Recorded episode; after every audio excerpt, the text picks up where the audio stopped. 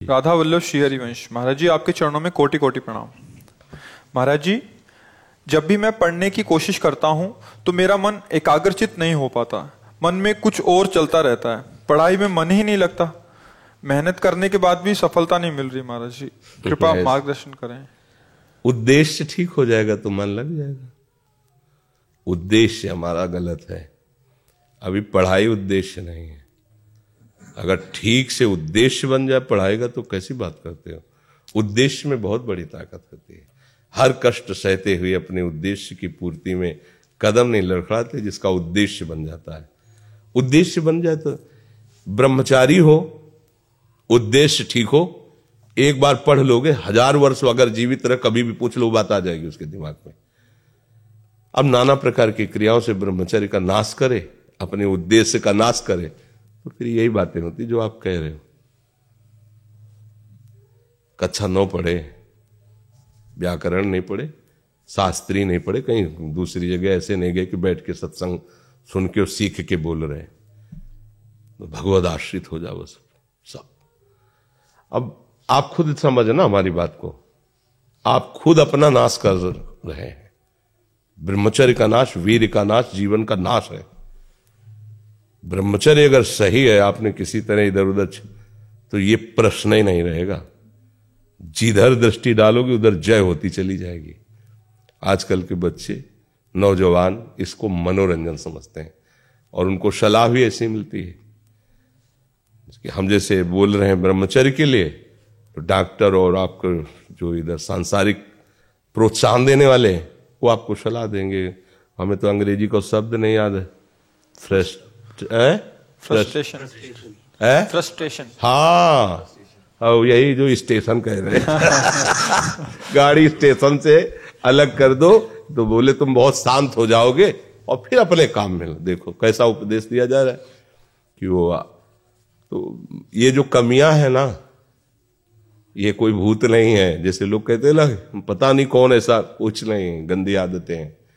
इन पर संयम लाओ। आप समझ रहे स्वीकार करते हो हमारी बात कि इसमें आपको संशय है? हाँ। तो आप आप देखो, हम आज ही सत्संग में बोल रहे थे, हमारे रक्त का स्वभाव है, ऐसे जैसे कट जाए ना तो उसका स्वभाव थोड़ी देर में गाढ़ा होने की कोशिश करेगा। यदि कहीं फ्लो वाली नस कट गई, तब तो आपको वहाँ डॉक्टरी की ज़रूरत है। अगर ऐसे कहीं त्वचा में ऐसे तो उसका स्वभाव गाढ़ा हो जाना। वो थोड़ी ही देर में वो अपने आप को बाँध लेगा, क्योंकि रक्त का एक स्वभाव होता है। अगर वो बाहर किसी तरह भी आया तो ठंडा होकर गाढ़ा हो जाएगा, वो रोक लेगा। इसकी आखिरी परिणति है वीरे। वो स्वयं से नहीं निकलता। वो इससे भी गाढ़ी वस्तु है। वो घर्षण से निकलता है। अगर आप उसको गर्म ना करें चिंतन के द्वारा, क्रिया के द्वारा तो नहीं निकलेगा। और जब हम उसको तो फिर वो जीवन को नष्ट। प्राय इस पर बच्चे बच्चियाँ ध्यान ही नहीं देते कि ये कोई मार्ग भी है।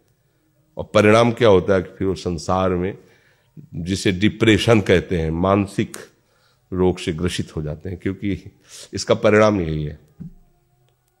या तो आपको प्रमाद और आलस्य युक्त होकर समाज से अलग पड़ा रहना पड़ेगा, और या फिर आखिरी कि आत्महत्या कर लें, ऐसी सलाह आपका मन देगा, ऐसी स्थिति में पहुँचा देगा।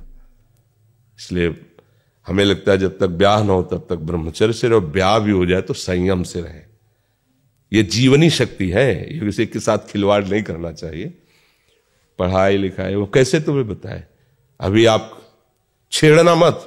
जैसे लोग कहते ना, मैं बहुत परेशान हूँ, कुछ करता नहीं हूँ, ऐसा हो जाता है, वैसा हो जाता है। तो आपको हम बता रहे रक्त का स्वभाव है जैसे। तो इसकी आखिरी परिणति है वो वीर। उसका स्वभाव नहीं है बहना। उसका स्वभाव ऐसा है। उसको जब तक ताप नहीं लगेगा, तब तक वो बाहर नहीं हो सकता। आपने गलत अभ्यास किया, माना दो चार महीने, पाँच महीने वो अपने अभ्यास वश होगा। लेकिन आप छोड़िए, उसका चिंतन छोड़िए, उसकी क्रिया छोड़िए, अपने आप वैसे हो जाएगा। जैसे रक्त है, आप एक महीने में देना शुरू करो। जो देने का नियत, कितना, सौ, दो सौ ग्राम, पाँच सौ ग्राम जो भी दिए, है? तीन जो भी। आप दीजिए, हर महीने तैयार हो जाएगा।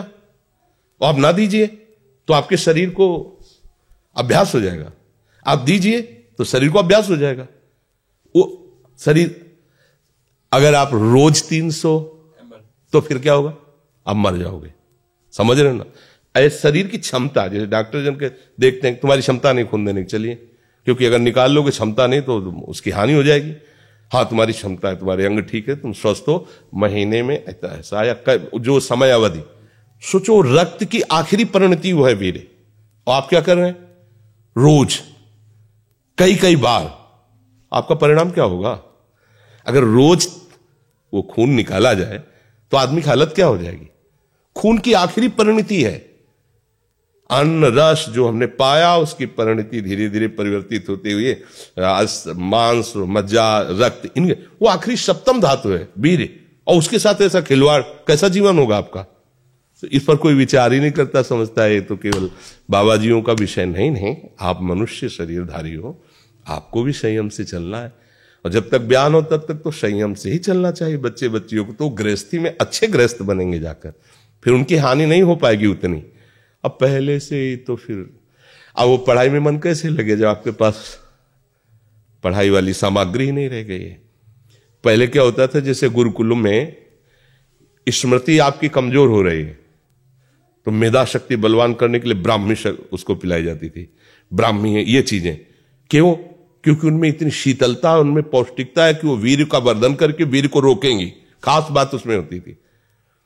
अब हम इस बात को ना समझ करके फ्रेंड बनाते हैं और वो विनाश का खेल खेलते हैं जो हमारी सारी सांसारिक और पारमार्थिक दोनों उन्नति का नाश कर देता है।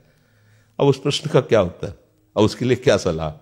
आप सही ढंग से रहो अच्छा खाओ, पियो, थोड़ा व्यायाम करो, सबके प्रति पवित्र भाव। अभी आप आनंद में आने लगोगे। और जैसी आदतें आजकल हो रही आनंद वाली तो है नहीं, ये तो पतन वाली ही है। चार दोस्त मिलते हैं, मदिरा पान करते हैं गांजा और तो और क्या ड्रग्स फ्रग्स अब आप बताओ, क्या होगा? आप इतना विष डाल रहे हो अपने अंदर, इसलिए विषैली चीज़ें डाल रहे हो ऐसी गंदी आदतें डाल आपका जीवन क्या होगा?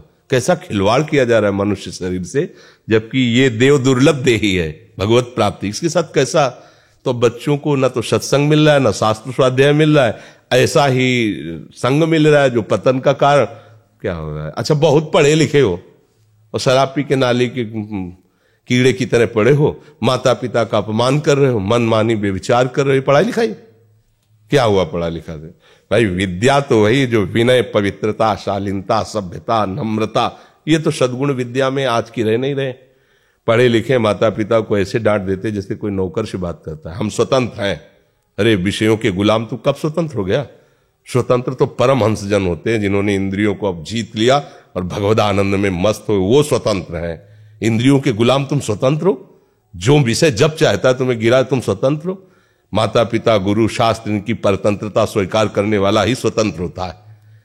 ये मनमानी आचरण जो आजकल समाज में विस्तृत हो रहे हैं ना, ये पतन, अशांति और पाप का कारण बनते हैं। जो बहुत हानिकारक है तो बच्चा सावधानी से रहो। जो बचा है उसको संभाल लो जीवन।